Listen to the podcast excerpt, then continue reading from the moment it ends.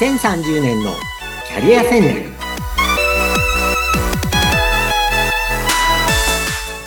こんにちは。人材開発コンサルタントの山岸真嗣です。アシスタントの相本幸子です。山岸さんどうぞよろしくお願いいたします。はいよろしくお願いします。さあここ数回はベンチャー企業についてえー、的を絞ってお話を伺っていろんなねお話聞かせていただいてるんですけれども今回はどういうお話伺いますか？はい、えー、今回もベンチャー企業の、えー、4回目で、えー、前々回は主にこう上場に成功したこう大成功しているというベンチャー企業、はい、楽天とか DNA とかメルカリとかそんなお話をしました。はい、で前回はえー、そうではなくて、規模を追求するんじゃなくて、社会的ニーズに対応する企業ですね。あの、NPO も含めて、こう、世の中の、まあ、困っていることを解決しようという、えー、会社、NPO についてご紹介しました。で、今回はですね、えー、ベンチャー企業、本当にいろんな会社があって、えっと、私自身結構いろんな会社を支援してるんですね。これ支援っていうのは、あの、例えば、営業のやり方のアドバイスとか支援だったり、あの、研修だったりします。で、そういう研修とかで出会った、まあ私が個人的に応援している、あの、ユニークな会社たちを5つ紹介します。はい。はい。で、その前にですね、あの、多分ベンチャー企業ってどうやったらこう出会えるんだろうっていう疑問を持つ方も多いと思うんですね。うん、で、あの、このベンチャー企業の中でずっとお話しているのが、こう、ベンチャーって伸びている会社なので、はい、えー、10年前とか15年前にね、こう、ビッグネームになる前に、そこに入って、さぞかし楽しいだろうっていう話をしてるんですけど、それに、あの、どうやったら出会えるかっていう、ちょっと3つぐらい私なりに考えているポイントをお話します。えー、お願いします。どうやったら出会えるのか。えー、1つ目はですね、やっぱりその自分が今やってる業界の周辺で、なんかね、あの、周辺でいいと思うんですけど、新しいことをやってる会社があるかっていう、その自分なりにアンテナを張るってことですよね。あ、まあ、情報が入りやすいですよね、同じ業界だとね。それと自分がこう、なんか自分の今までの経験を生かして転職しやすいじゃないですか。うん、ですから自分の周辺で、こう、なんか新しいことをやり始めてる会社があるかどうかっていつもこう見とく。それが一つ目。で、二つ目はですね、自分のこう、ね、まあ、そのアンテナに引っかからなくても、うん、そういうの興味あり、あるんだよっていうのを、知り合いのね、知り合いとか友達、知人、友人のネットワークでね、発信しとくのは大事だと思うんですよ。自分がやっぱベンチャーに興味があるとかね。あるいは、こう、エネルギー問題に興味がある。あるいは、こう、ワークライフバランスに興味があるとかって、やっぱり自分でこう、知り合いの中でまあ、あるいは SNS で自分から発信でもいいと思うんですけど、やっぱね、そうやって発信してネットワーキングしていくっていうのが、その、まだ小さいベンチャーに出会うポイントの二つ目だと思う。で、三つ目はですね、わかりやすくて人材エージェントに登録することですね。なるほど。そういうベンチャーに強い人材エージェントってやっぱりいる、あるんですね。で、ベンチャー系に強い人材エージェントは、やっぱりその、まさに仕事として、あの、この会社伸びそうですよとか、こういう人材を、えっ、ー、と、集めようとしてますよっていうのは、情報を持ってるので、うん、だから、ある規模になればそういう人材エージェントを使うと思うんですよ、ベンチャー企業も。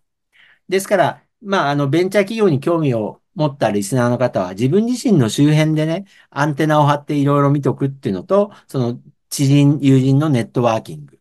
で、三つ目、人材エージェント。っていうのが、まあ、あの、いいベンチャー企業と出会うポイントかなと思っています。はい。で、で、今日ご紹介したいのは、まあ私が個人的にお付き合いがあるユニークな、えー、会社、ベンチャー企業5つご紹介します。はい。えー、1つ目はですね、株式会社スタメン。カタカナでスタメンっていう会社なんですけど、うん、この会社、あの、2016年に名古屋でできた会社です。で、もうね、東証グロースに上場してるんですよ。だから、6、7年でもう上場まで行った、成功している会社です。で、このスタメンっていう会社は、多分、あの、リスナーの方全然聞いたことないと思うんですけども、えっと、こういうビジネスをやってます。はい、あの、オフィスで働いてる人じゃなくて、ノンデスクワーカーって言い方をするんですけども、あの、パソコンとか会社からスマホをもらうような仕事じゃない人たちを、うん。会社としてはでもつなぎたいんですよ。で、うんそういう人のために、エンゲージメントプラットフォーム、つなぐっていう、つなぐっていう、まあ、あの、TUNAG のブランドネームで、つなぐっていう、こう、まあ、スマホのアプリを開発しているうわけで。で、どういう会社に適してるかっていうと、要うんはですね、その、パソコンの前にいない人たちです。例ええ、ば工事現場だったり、はい。えー物流の運転手さんたちの会社だったり、ああと、介護士さんとかで、もういつもあの、介護現場を飛び回ってるケアマネージャーさんとか介護士さんとかですね。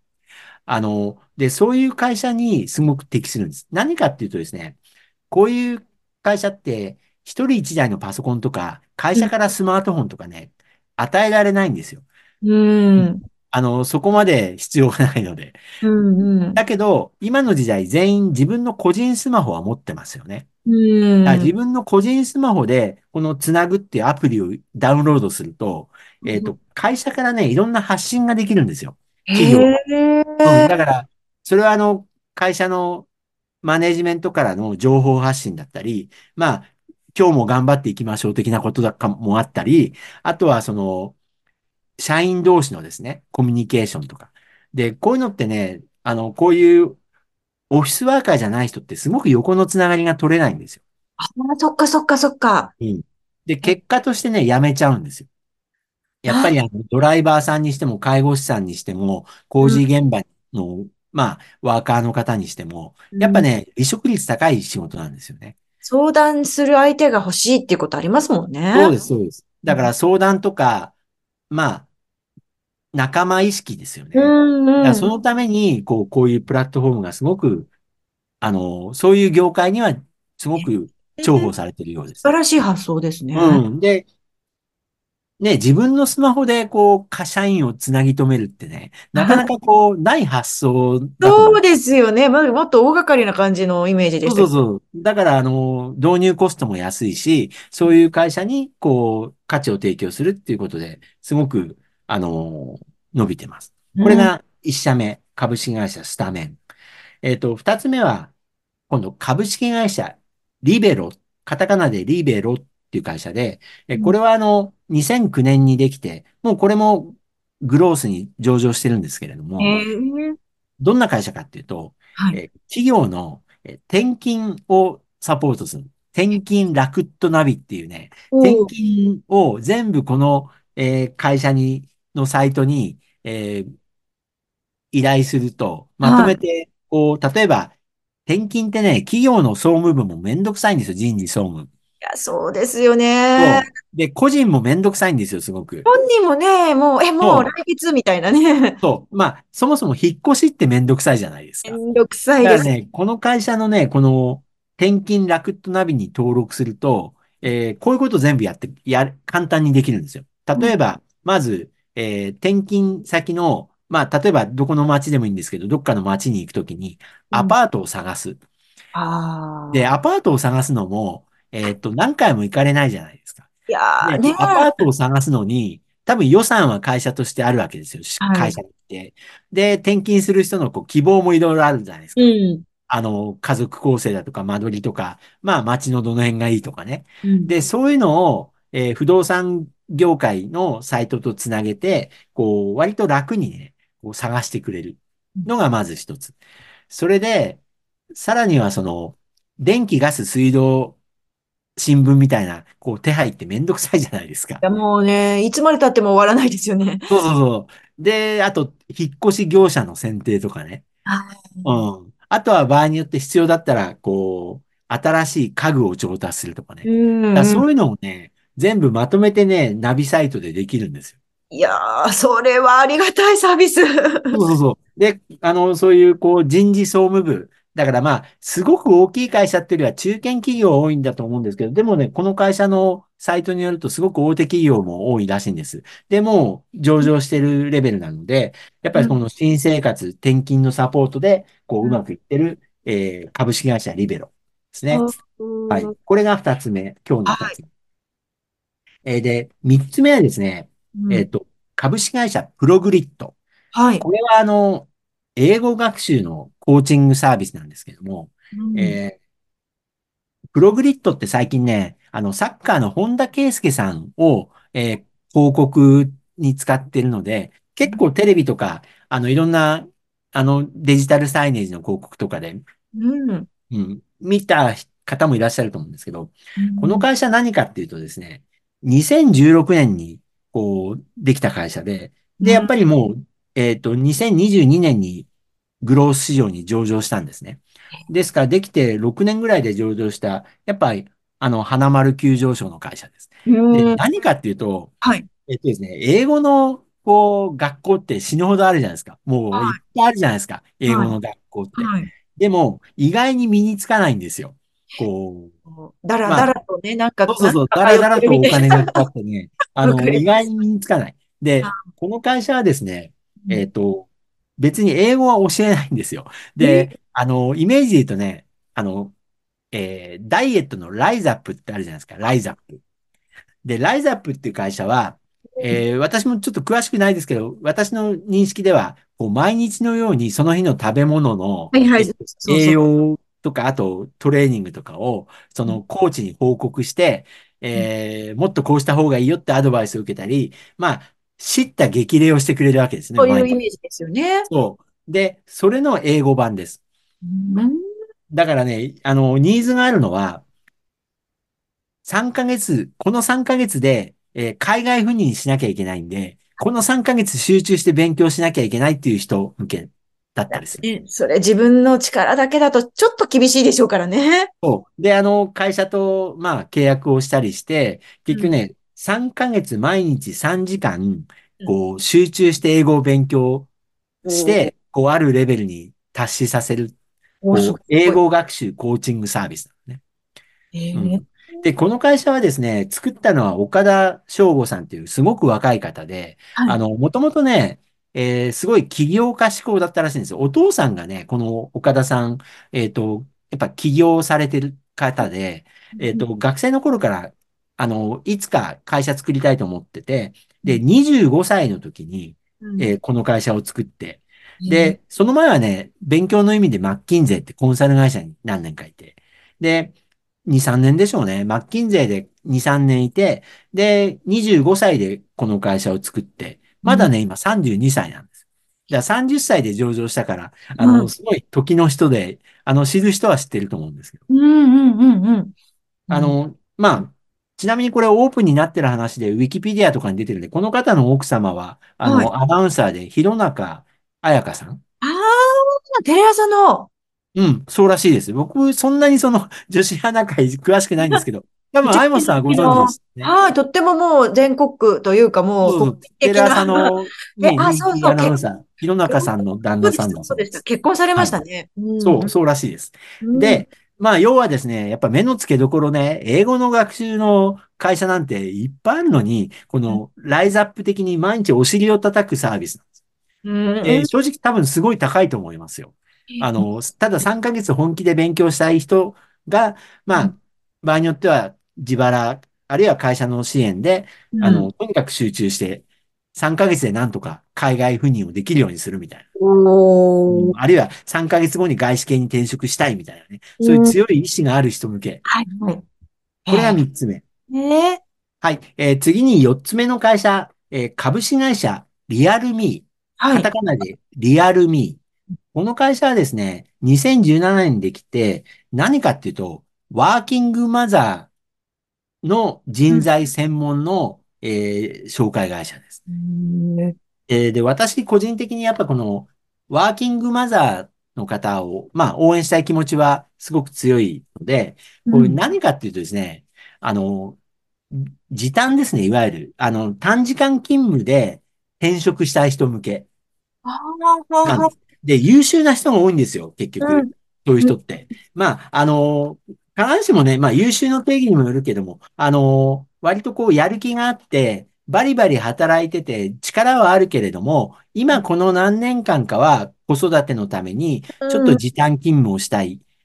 でも、正社員がいいっていう人は、やっぱり世の中いっぱいいるわけですよ。うん、で、そういうサイトってね、実はあんまりなくて、あの、今までは時短勤務っていうと、まあ、今まで働いてた会社の中の人が時短勤務にええ変更するのは一般的にあると思うんですけども、はい。えっと、要は忙しい会社から時短勤務できる会社に転職するってなかなかなかったんですよ。確かに。うんで、今それを、こう、先駆け的に支援してる会社ですね。うん。だから、時短に限らないんですけども、要は、その、あの、働き方を変えるための、こう、特にその、子供、小さいお子さんがいらっしゃるときに転職するのってすごくハードル高いんですよね。いろんな意味で。だからそれの支援っていうのは、あの、いろんな形で社会の中でやっていけたらいいなって私も個人的に思ってるので、やっぱりすごく応援してる会社です。はい。で、今日の最後、5つ目。今度はですね、全然経路が変わって、あの、株式会社、永代、カタカナで永代って言うんですけども、えっとね、これ、永代供養っていう、あの、お墓関係のコンサルの会社です。その永代、そのまま永代なんですね。そうなんです。あの、カタカナで永代って、まあ、あの、伸ばすんですけどね、永代って。はい。あの、2004年にできて、この会社はですね、お坊さんが作ったんですよ。えうん。で、私もあの、ちょっと、えっと、たまたま仕事で接点があったんですけども、でもう100人規模でもうすぐ上場するぐらいの感じです。で、何をやるかっていうと、えっと、永代供養って、あの、言葉として多分ね、アームさんも聞かれたことありますよね。はい。で、これ多分、お寺とか宗派によっていろいろだと思うんですけど、うんえっと、ご先祖様のお墓って、こう、50年ぐらい経つと、永代供養って言って墓じまいをしなきゃいけないんですね。まあ、しなきゃいけないことはないんだけど、多分今、子供も減ってるし、こう、ご先祖様ってたくさんあるので、えっと、自分が今住んでない地方、田舎に、こう、何代か前のお墓があるっていうのはね、多分いっぱいそういう方いらっしゃるわけですよ。今ね、そういうお墓問題ってかなりね、表面化してますもんね。そう。で、この会社素晴らしいのは、この、で、永代供養ってね、とっても大変なんです。あの、し、まず、その、関係のある親戚に、みんなに合意を取らなきゃいけないんですよ。あこれね、多分すごく大変なんですよ。個人でやろうとすると。うんで、それを一括請け負ってくれて、で、あの、一番こう、いい形で、その、永代供養をしてくれるっていう。うんまあ、簡単に言っちゃうとそうなんですよ。で、うん新しい、こう、例えば、えー、スタイルの墓地に移るとかね。あと、まあ、そもそも最近の新しいスタイルの、まあ、お葬式。あの、うん例えば、樹木葬とかですね。あの、木の下にはい。お墓を、うん作るお骨を埋めるとか。あとは散骨ですよね。海に撒くとか。そういうのの、まあ、新しいことを希望する方への提案もしているようです。うんはい。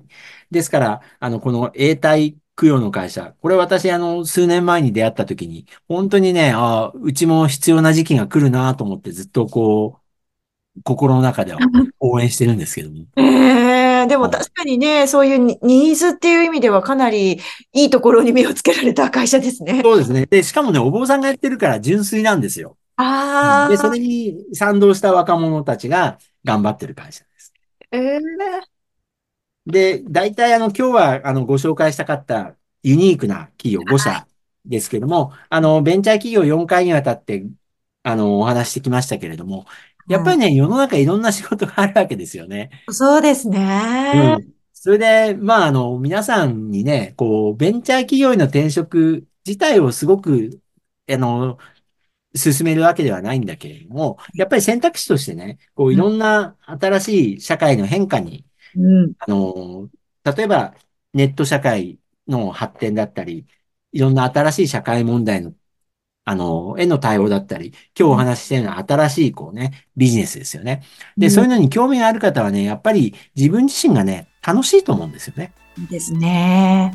ということで、あの、4回にわたってベンチャー企業への、まあ、キャリアチェンジというのをこうご紹介してきました。いや、すごくこう、そんな会社あるんだっていうところから、あ、あの有名企業実はまだベンチャーなんだっていうのね、うんところもあり、すごく面白いシリーズとして伺いました。さあ、あっという間にお時間やってまいりましたが、今回ここまでとなります。山岸さん、ありがとうございました。はい、ありがとうございました。